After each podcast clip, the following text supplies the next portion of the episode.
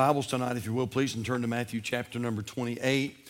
And uh, hey, let me, let me mention this to you. If you are interested in going to the Sight and Sound uh, Theater and you have questions, then Miss Amy Marlowe is going to be available to answer those questions for you tonight. Some of you were asking about children and things like that, and so she can answer all those questions for you. And so just find Miss Amy after the service tonight, if you will. I want to take just a few minutes tonight, if I could, and, uh, and just teach. This is going to be far different from Sunday night, okay? Um, and in fact, I'm working on a message right now uh, that the Lord has given to me on the difference between preaching and teaching. And, uh, and the purposes are different between preaching and teaching. And, uh, and so I think we're going we're gonna teach a little bit more tonight. But, I, but I'll try to make it brief. I know you're, uh, I, I know you're wore out. I know you're tired. And uh, so we're not going to be lengthy, not going to be lengthy at all tonight. But uh, when you find your place in Matthew chapter 28, why don't we give you one last opportunity to stand, stretch your legs, get some blood flowing tonight, and uh, stir just a little bit. And I want to talk to you about this subject three days and three nights. Uh, what actually happened to the body of Jesus while he was in the tomb? Somebody had asked me that on Countdown to Courage. And uh, uh, we had just made a little appeal if folks had some Bible questions they'd like to, like to ask. And, and so some folks submitted some questions. And one of the questions that was asked was, What, what happened while the Lord Jesus was in the tomb? And I started looking into that and studying on it a little bit. And I thought, man, this is so important that I didn't want to just answer it on Countdown to Courage. I wanted to answer it right here in our church. And so that's why we're doing that tonight. And so uh, look, if you will, Matthew chapter 28 and verse number 1. The Bible says, In the end of the Sabbath, as it began to dawn toward the first day of the week, came Mary Magdalene and the other Mary to see the sepulchre.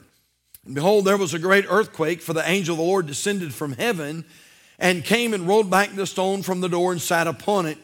His countenance was like lightning, and his raiment white as snow. And for fear of him, the keepers did shake and became as dead men.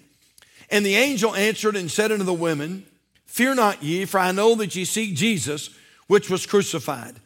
He is not here, for he is risen, as he said.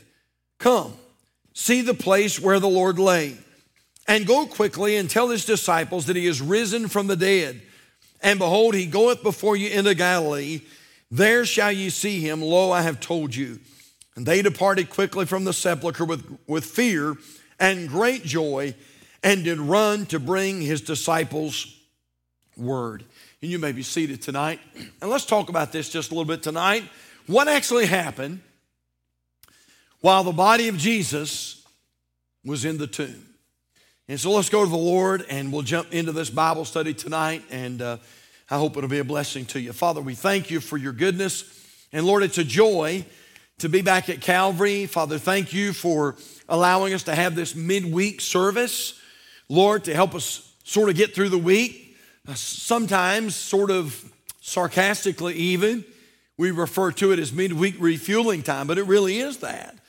And so, Lord, thank you that we have this time. We can come together, uh, Lord, partially through the week here and enjoy fellowship and singing and music and uh, testimonies and prayer and missions.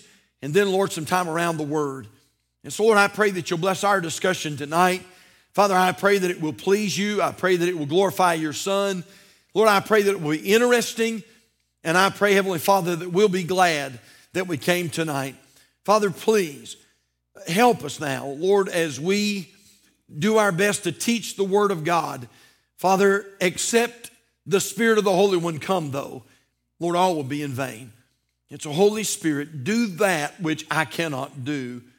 Uh, Lord, where the arm of flesh fails, I pray, Holy Spirit, that you will bless. And I pray again that Jesus will receive glory and praise from all that's done. We love you, Lord. We praise you, Lord.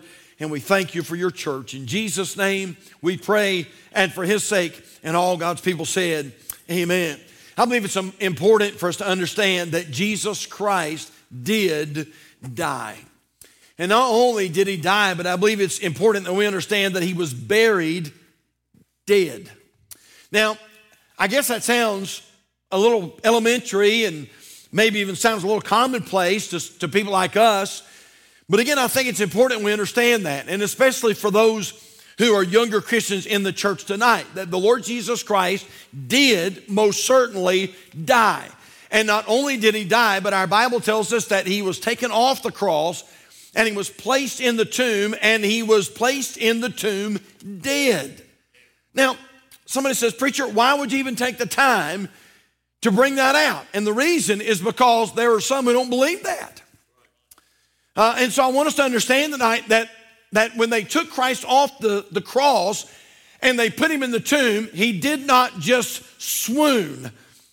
And, uh, and that's what some people believe in that, what they call the swoon theory. In other words, they believe that Jesus Christ passed out on the cross, he was unconscious. They took him off the cross, he remained unconscious, and then they placed him in the tomb. They rolled the, the, the stone against the mouth of the tomb. And then a little bit later, all of a sudden, Jesus regained consciousness. And after swooning, after regaining consciousness, he came out of the tomb. Now, you say, Preacher, you have a problem with that? Man, I got a big problem with that because it's anti Bible. It's not what our Bible says. The Lord Jesus Christ was not just unconscious, the Lord Jesus Christ died. In fact, our Bible says that he offered up the spirit. He gave the spirit up. He gave up the ghost. And so we know that Christ died. Say something else. Christ did not simply swoon, nor was Christ's body simply stolen from the grave, uh, which is still reported, even to this day that we're living in today, that the Lord Jesus Christ didn't really come out of the grave. He, his body was just stolen. The disciples came uh, and they stole his body away. Now, again, I, I don't want to stay there because that's not the message tonight. But I want us to understand that the Lord Jesus did die and he was buried for three days and three nights dead, just like our Bible says. But while his body lay in the tomb, there was some very life changing work that I believe was going on. Now, before we get into that, let me just give you a little bit of an introduction and, and say this that thank God we can rejoice that on resurrection day, he was no longer in the tomb. Uh, and church, two ways he made this clear. Number one, he made it, he made this message clear by publicity. What do you mean, Pastor? He left his angels there on purpose to announce that he was no longer there. We read that tonight. In Matthew 20, verse number 5, the Bible says, And the angel answered and said, unto the women, Fear not ye, for I know that ye seek uh, Jesus, which was crucified. He is not here. But I'm glad he didn't just leave it off right there. He said, He is not here, for he is what? He is risen. He's risen. He's risen from the dead. And so the Lord Jesus made this message clear by publicity. But not only publicity, but the Lord Jesus Christ made this message clear by visibility. Look at verse number two. Matthew 28, verse 2 And behold, there was a great earthquake, for the angel of the Lord descended from heaven and came and rolled back the stone from the door and sat upon it. Again, I want us to understand that the stone was not rolled away so Christ could come out. the stone was rolled away so the world could see in. That's exactly what's going on. Why? Because Jesus wanted us to know I'm not there. Jesus wanted this world to know that he did not stay in a place of death and he did not stay in a place of darkness. And I want to just announce to the church tonight, he doesn't intend for you to stay in a place of death or a place of darkness. Man, listen, he doesn't want you to live in defeat. He doesn't want you to live in discouragement. He doesn't want you to live suffering from depression the rest of your life. Listen, just as Jesus Christ came out of the grave and away from that place of darkness, so does He want you to come out of that same place. I read something interesting, interesting and sort of sad uh, at the same time. Just reading a little history. And it was said that in the early Greco-Roman world that the most that the most widespread view was that at death, people simply ceased to exist. In fact, commonly placed on the epitaphs back in that day and time were these words I wasn't, I was, I am not. I don't care. Now, again, I read that. Now, let me, let me say that again. This is what was placed on many, you know, gravestones back in this day and time. I wasn't, I was, I am not. I don't care. Man, I, I read that and I thought, man, that is sad. Isn't that sad? That people believe, to this day people believe that. Well, we just, you know what? I, I, I'm born, but this is it. I'm going to live this life. Uh, you know, and I'm going to get the gusto out of life. And when I live this life, I'm done and, and I no longer exist. And uh, boy, I'm so thankful that my Bible tells me that as a child of God, not only when I die and I'm going to exist, but thank God I can even live the abundant life right now. I mean, right now. Uh, listen, one of these days when I die, I'm really going to live. But I'm going to tell you what, until that day comes, I'm planning on living right now. In fact, I looked up that verse, John 10 10. You know that verse, John 10 10 says this Jesus said, I am come that they might have life and that they might have it more abundantly, more abundantly. And I looked up that word abundantly, and it's the Greek word perissos, and it means this in the sense of beyond. I love it. It means this super abundant in quantity or superior in quality. Man, it's worth coming just hear that tonight. You know what the Lord Jesus Christ was saying? When I save you and I regenerate you and I transform you, I have given you abundant life. Listen, don't you feel so sorry for these Christians that are living in constant defeat and discouragement and down in the darkness all the time? Listen to me now. I, understand that all of us may visit discouragement from time to time, but whatever you do, don't you, don't you stay there because that's not where God wants you to be. And I'll tell you something else, man, I feel sorry for those Christians who attend churches that are living in the grave. Sunday after Sunday after Sunday, and uh, and uh, man, just walk into the church and there's no life, and there's no peace, and there's no joy, and it's nothing but darkness and fussing and fighting. Oh, listen, Calvary, I'm glad I can tell you tonight that Christ is alive, and so should we be. But what's going on? When the Lord Jesus Christ is in the tomb, he's actually in the tomb three days and three nights. And by the way, he was there three days and three nights. He wasn't there a day and a half or, you know, two days. He was there just like he said he was. He was there three days and three nights. He said, Well, preacher, uh, yeah, but what about Good Friday? Yeah, what about that? And so we're going to we're to believe the Bible. Amen. That's what we're going to do. But anyway, Let's talk about it a little bit, real quickly tonight. What was taking place during the three days that Jesus was in the grave? Well, how about this? Number one, I want you to notice that Jesus was securing our redemption. Now, what do you mean, preacher? Listen to this. Jesus had died, but there was more to our redemption than the Lamb of God just dying. There was what I'm going to call there was a process of atonement. Now, we saw this picture throughout the Old Testament time and time and time again, but in the Old Testament sacrifice, the high priest would not only kill the lamb, but he would enter into the holy place. And once he entered into that holy place, he would there apply the blood of that lamb, that lamb without blemish, he would apply the blood to the mercy seat. And upon doing that, he was securing an atonement for sin. Listen, church, did you know that Jesus Christ has died? He has shed his precious blood on the cross and now he's been buried. Somebody says, Pastor, what's going on while Jesus is in the grave? He is now acting as our high priest. And he's went to heaven to apply his own blood to the mercy seat in heaven, securing our redemption once and for all. And I'm going to be honest with you, I didn't even know this was a controversial point until I started studying it out. And there are some who believe that didn't happen. They do believe Jesus died. They believe Jesus died for the sins of mankind. They, they believe that he shed his blood on the cross. They believe that he went to the grave and he came out of the, that he came out of the tomb, but they do not believe that Jesus went to heaven and, there applied his blood to the mercy seat in heaven, securing your redemption. But I'm going to tell you something. The Bible tells us he did that.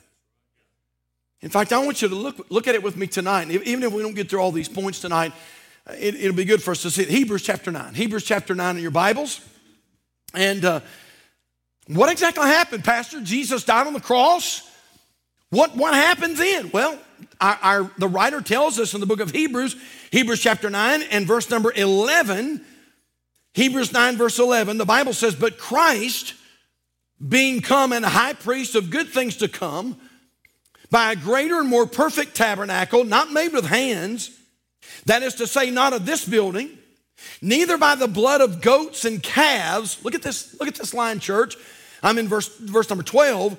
But by his own blood, he entered in once into the holy place, having obtained eternal redemption for us. Now, how many know this? How many know that the high priest had to go there year after year after year? But our Bible says that when the Lord Jesus Christ entered into this heavenly um, uh, a, a, tabernacle, uh, he, and he applied the blood, the Bible says he did it once. Once. Verse 13, for if the blood of bulls and of goats and the ashes of an heifer, sprinkling the unclean, sanctifies to the purifying of the flesh, how much more shall the blood of Christ, watch this now, watch this, who through the eternal Spirit offered himself without spot to God, purge your conscience from dead works to serve the living God. Now, church, I'm going to tell you something. That's pretty point blank right there.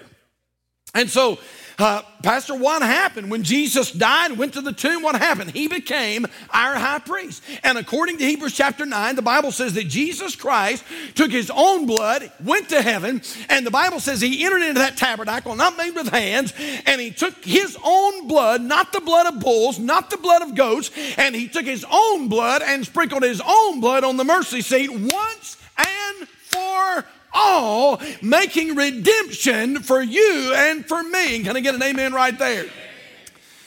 That's what's going on. He's securing our redemption now. I want you to do this because this is pretty exciting. I want you to turn over to Psalm, Psalm chapter 24 with me, if you will. Psalm chapter 24. And there are some scholars who believe that Psalm 24 is, is an Old Testament uh, psalm that gives us a little bit of a window into what I just taught when Jesus Christ went to heaven and sprinkled his blood on the mercy seat. That Psalm 24 is, in fact, a prophetical psalm or a prophetic psalm that really talks about this day. Now, Psalm chapter 24, um, and I'm going to be honest with you, I, I'm not really sure that the angels really understand the gospel. I don't think they really understand redemption and salvation uh, and, and all of that. We know that 1 Peter chapter 1, verse 12 said that it is things that the angels desire to look into. But I do believe this. I believe the angels know the Son of Man has died. I believe they know that. In fact, can't you see? Can't you see the angels in glory? You know, remember when, when remember when the crowd was coming to take Jesus away? Peter pulls his sword. Y'all remember that? Whacks off Malchus's ear. Jesus picks it up, puts it back on. And he says, Peter, put up your sword. Don't you understand? Right now, if I wanted to, I could call 12 legions of angels. And, church, don't you know? Don't you know that those angels had to be waiting on his beck and command? Don't you know that Man, I can see these angels with gleaming swords and spotless shields, and I can see them in heaven. And boy, they're just saying, Master, just give us the word. Just, just, just say the word, and, and we'll be there and we'll annihilate man from off the face of the earth. And by the way, they could have done it. But Jesus, they didn't take his life from him, he gave his life. And so Jesus has died. And I believe that the angels in heaven know that. If heaven's flags have, every, have ever flied at half mast, I believe they're flying at half mast right now. I believe that the, that the wings of the angels are folded. If there's ever been a spirit of mourning in heaven, it's now. The Son of Man has died. They watched as Wicked men spat upon him and plucked his beard from his face and beat him without mercy and scourged him with a cat of nine tails and nailed nails in his hands and nails in his feet. And they watched as the, as the, as the, as the precious Lamb of God hung between heaven and earth, stretched out and bled. They watched this. And I can just, in my mind, I, I, can't prove this, maybe this is speculation, but, but in my mind, I, I can see these angels in heaven in a state of mourning. Look at Psalm 24. And the conversation begins. Verse 1 The earth is the Lord's and the fullness thereof, the world, and they that dwell therein. For he hath founded it upon the seas and established it upon the floods. Look at verse 3. This, this is the angels. Who shall ascend into the hill of the Lord? Or who shall stand in his holy place? He that hath clean hands and a pure heart, who hath not lifted up his soul unto vanity, nor sworn deceitfully. He shall receive the blessing from the Lord and righteousness from the God of his salvation. This is the generation of them that seek him, that seek thy face, O Jacob, Selah. And all of a sudden, as these angels are having this conversation, all of a sudden a voice rings out through the portals of heaven. In verse 7, a voice says, Lift up your heads, O ye gates, and be ye lift up, ye everlasting doors and the King of glory shall come in. And look what the, the heavenly host answers back. Verse 8 Who is this King of glory? and all of a sudden, the voice comes back like no other voice. And it says, The Lord, strong and mighty, the Lord mighty in battle. Lift up your heads, O ye gates, even lift them up, ye everlasting doors, and the King of glory shall come in. Who is this King of glory? The Lord of hosts. He is the King of glory. Now, again, I'm just saying this that if, that, if that's the case, and, and there may be some, uh, some evidence of that, I'm just saying that when Jesus Christ walked into heaven, he came with his own blood and he was acting as our high priest. And the Bible says that he went into the, in, there into the tabernacle, the Holy of Holies, and he sprinkled his precious, perfect blood on the mercy seat once and for all, making redemption for you and for me. And so Jesus was securing our, our redemption. Now, believe there's something else. What's going on, preacher, when Jesus is in the grave? Well, not only was he securing our redemption, but number two, how about this, Calvary? Jesus was saving the Old Testament saints. He said, Preacher, what do you mean? The Old Testament saints Moses, Abraham, Elijah, Nehemiah. Uh, you say, well, preacher, the Old Testament saints, they were in heaven. No, they weren't. You see, up until this time, the Old Testament saints were still being reserved in a place called paradise. And paradise is a section of hell, if you will, but one in which they were comforted. It's exactly why when you go to Luke 16 and the Bible says that, the, that Lazarus died, the Bible does not say that Lazarus went to heaven. The Bible says that Lazarus died and the angels carried him into Abraham's bosom. Lazarus went to paradise. He didn't go to heaven, he went to paradise. And so these Old Testament saints are living in paradise, not heaven. Now, why is that? Because no one goes to heaven apart from the blood of Jesus Christ being shed. Nobody does. And so Moses was a righteous man, but the blood of Christ had not been shed. Abraham was a friend of God. He was a righteous man, but the blood of Christ had not been shed. Now, these men looked forward and they believed by faith, but yet the blood had not been shed. And because when they died, uh, they, they, they went to paradise, and there Jesus comforted these men in paradise. But again, the blood of Christ had not been shed. When Jesus died on the cross, and he, he went to heaven and he put his blood on the mercy seat, then he could take these in paradise and he could take them to heaven with him. Listen to Luke, listen to Luke 23 and verse 42 uh, concerning the thief on the cross. The Bible says, and he, Jesus, and he, uh, and he said unto and the thief, and he said unto Jesus, Lord, remember me when thou comest into thy kingdom. And Jesus said unto him, Verily I say unto thee, today, today shalt thou be with me in paradise. Now, again, I didn't know this one was controversial either. I guess this whole book's controversial. I guess that's what it is. And some scholars say Jesus never did that. Well, the Bible says right there. In Luke 23 and verse number 43, Jesus told that thief today that you're going to be with me in paradise. So I guess he did go to paradise. Ephesians chapter 4, verse 8 says it like this Wherefore he saith, When he ascended up on high, he led captivity captive and gave gifts unto men. Now that he ascended, what is it but that he also descended first into the lower parts of the earth? He that descended is the same also that ascended up far above all heavens, that he might fill all things. Now, again, this is my point. Christ did not forget the saints. And so I hope I didn't lose you on that point right there. And so you understand that we're saved, we are saved by looking back to the cross. How do, how do we get saved at Calvary? We look back at the cross. We say, We believe by faith that Jesus Christ, the Son of God, died on the cross. He shed his blood. He, he was resurrected from the grave. And we believe that. And by believing that, we're saved. You understand that Old Testament saints, they looked forward. Now, they didn't know everything you know, but they believed those Old Testament prophets who said, One of these days, God's going to provide a lamb. God's going to provide his own lamb. And they even, they even prophesied of where he was going to be born and how it was going to happen. And those Old Testament saints, you know what they did? They did the same thing we did, except we looked back, they looked forward. And they said, We don't understand it all, but we believe it. We believe it by faith. We believe it by faith. And to show our obedience, we're going to bring the sacrifice to let everybody know we do believe it. And those men were considered righteous. When they died, though, they did not go to heaven, they went to paradise. Why? Because technically, technically, every man who's not covered in the blood of Jesus goes to hell.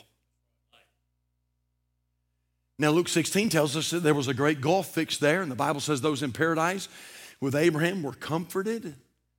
Lazarus was comforted, but that rich man was tormented.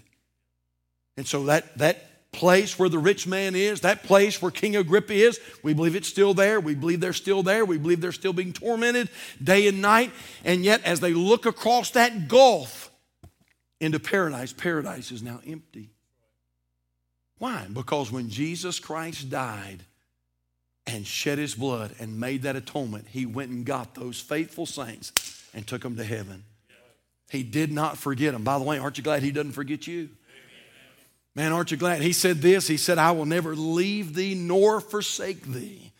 And so thank God he doesn't forget you either. And so, hey, number one, number one, we, we see Jesus securing our redemption. Number two, we see Jesus saving the Old Testament saints. Now, this third one might be a little speculative, all right?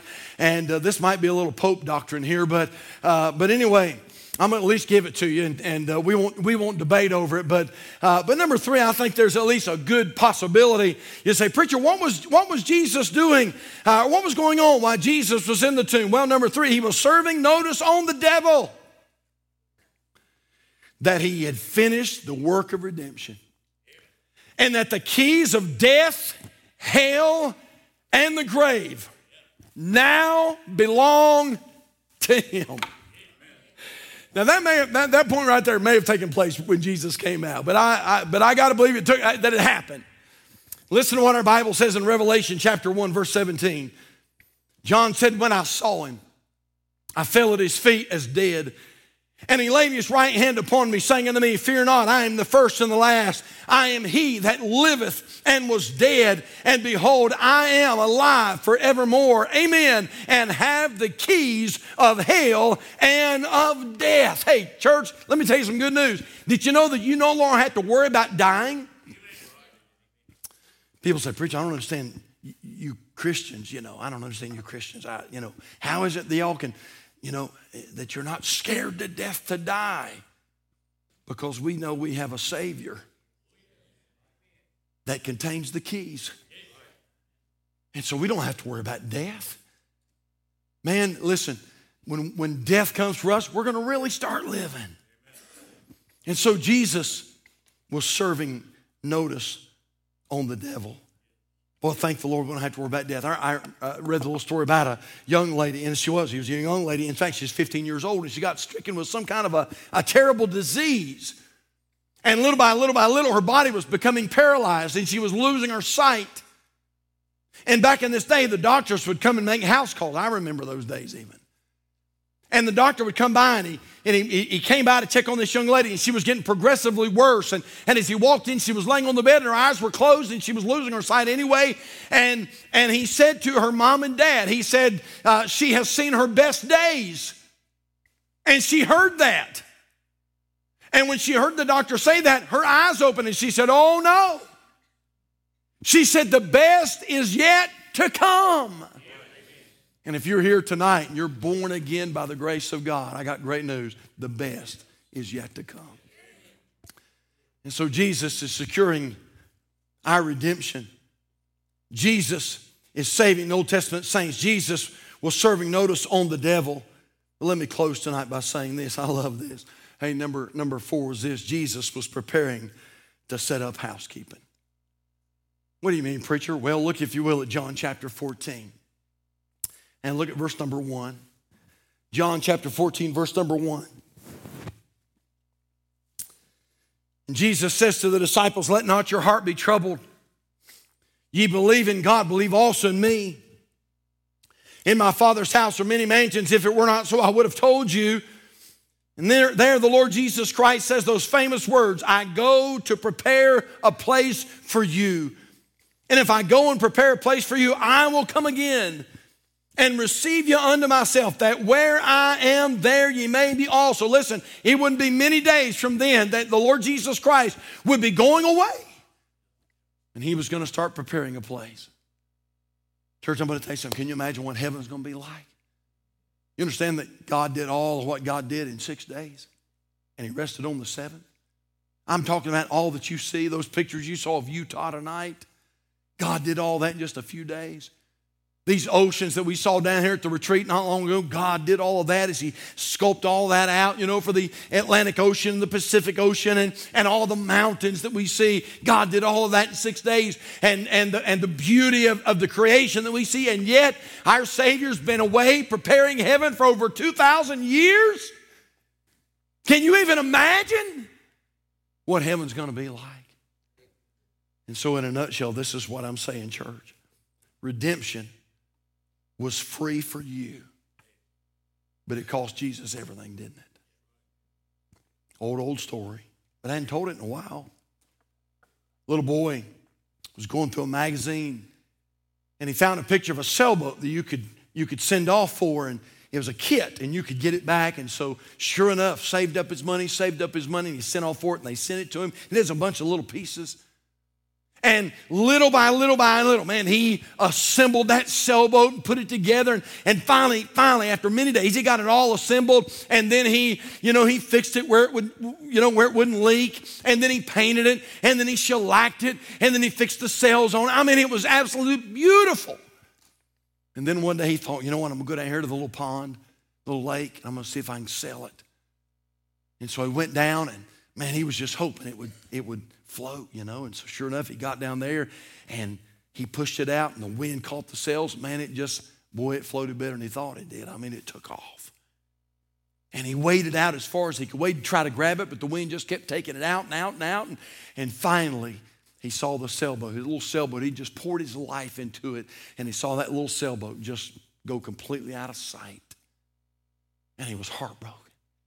Man, he went home that day, and his mama said, did it work? And he said, It worked too good. He said, It sold off. And he said, I couldn't catch it. And he was just heartbroken.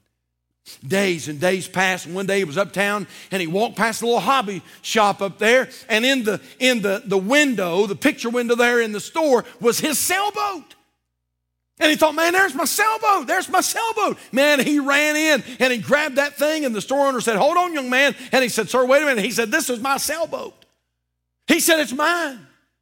And he said, Son, he said, I bought that boat from somebody. He said, Sir, I'm telling you, it's mine. And he showed him little personal things that he had done. And he said, Well, son, I'm, I'm sorry for you. But he said, I paid good money for that boat. And he said, You'll have to, you'll have to purchase it. And the little boy walked out of the out of the store, man, he, again, he was just heartbroken. Went home, started, man, he started mowing yards and throwing newspapers, and man, he started raking leaves and started working and working and working, saving his pennies and saving his pennies and saving his pennies, and finally got enough. And he went back to the hobby store and he told the uh, store owner there, he said, Man, I want my sailboat. And man, he plopped out all that change and stuff all over the counter. And the store owner said, Well, I guess you've got enough. And he went over, man, he grabbed that sailboat. And he hugged that sailboat to his chest. And he said, You're mine, you're mine, you're mine twice. He said, I made you. And now I bought you. Hey, you know what, church? You're His. You're His twice. He created you. And then we sinned. And thank God He bought us, purchased our redemption. Let's bow our heads tonight. Father, we love you. And thank you for the Word of God. And Father, we thank you that you're alive. We thank you, Heavenly Father, that you have risen, that Jesus has risen from the dead, that he legitimately died and was buried dead, and yet he came out a resurrected, victorious Savior. And Lord, now he has, he has acted as our high priest. And Lord, he took his blood, not just the blood of a lamb, but the Lamb of God. And there, Father, on that mercy seat in heaven, he has purchased our redemption. Father, would it be okay tonight if we just did this? Maybe tonight before we leave this place. I know it's a Wednesday night. I know we're tired. I know people worked a long, hard day. But maybe tonight we could just breathe a prayer and say, Oh Lord, thank you for saving my soul. Lord, thank you for dying for me and shedding your blood for me. Our heads are bowed, our eyes are closed. Hey, can I ask you a question? How long's it been? How long's it been since you just told the Lord, Lord, thank you for saving my soul? Lord, thank you for shedding your blood for me. You didn't have to do that. You could have let me die and go to hell. I deserved it. That's what I deserved. And yet you came and took my sin upon you and went to a cruel cross, and there you bled and suffered and died that I might have abundant life. When's the last time that you just breathed those words to the Lord and said, Lord, thank you for saving me? Thank you for saving me. If it's been a little while, why don't you do that tonight? Would you stand with us all over the house this evening? If you need to slip out and come to an old fashioned altar and do that, you're welcome to do that. But if not, right there where you're standing at tonight, would you just say something like this Lord, thank you for saving my soul. And Lord, thank you for making me whole. And thank you for giving to me your salvation so full and free. Would you do that right now? Just thank you. Just thank you. Church, you know what? It's a shame, isn't it? When sometimes we'll go for days and days and days and never even think about our salvation. Man, what a plan. What a Savior. What a Savior. Real quickly before we go tonight, I wonder if there might be one here this evening who would say, Preacher, if I died tonight, I'm not sure that I would go to heaven and I want you to pray for me. Is there one like that anywhere and you'd let me pray for you tonight? Preacher, if I died tonight, I am not sure that I would go to heaven. Would you pray for me right now? You'd slip your hand up and let me remember you. Can I pray for you tonight? I won't embarrass you. I see that little hand. I'm going to pray for that one. Anybody else tonight, preacher? If I died tonight, I'm not sure. I'm not sure of heaven. Would you pray for me? Is there another anywhere tonight? Father, Thank you. Lord, what a plan. Lord, a plan that was put together before the foundation of the world. Thank you, Lord, for dying for me, for shedding your blood for me, for becoming my high priest. And God, once and for all, making salvation and redemption for the sinner that I was. Thank you, Lord. I pray for this little hand that was raised. God, how I pray you'd give understanding. And I pray that they would soon come to a saving knowledge of Jesus. And then, Lord, I pray that you'd help us as we leave this place tonight. Lord, help us to walk out of here changed, thankful, grateful. And we thank you, Lord, in Jesus' name. You can look up this way. Hey, church, I thought this little chorus tonight would be fitting for what we've preached tonight. Why don't we sing this right before we go tonight? And then we're gonna, we're gonna meet about a couple things, gonna let you go. Let's sing it together. Lift your voices up. Ready? Because he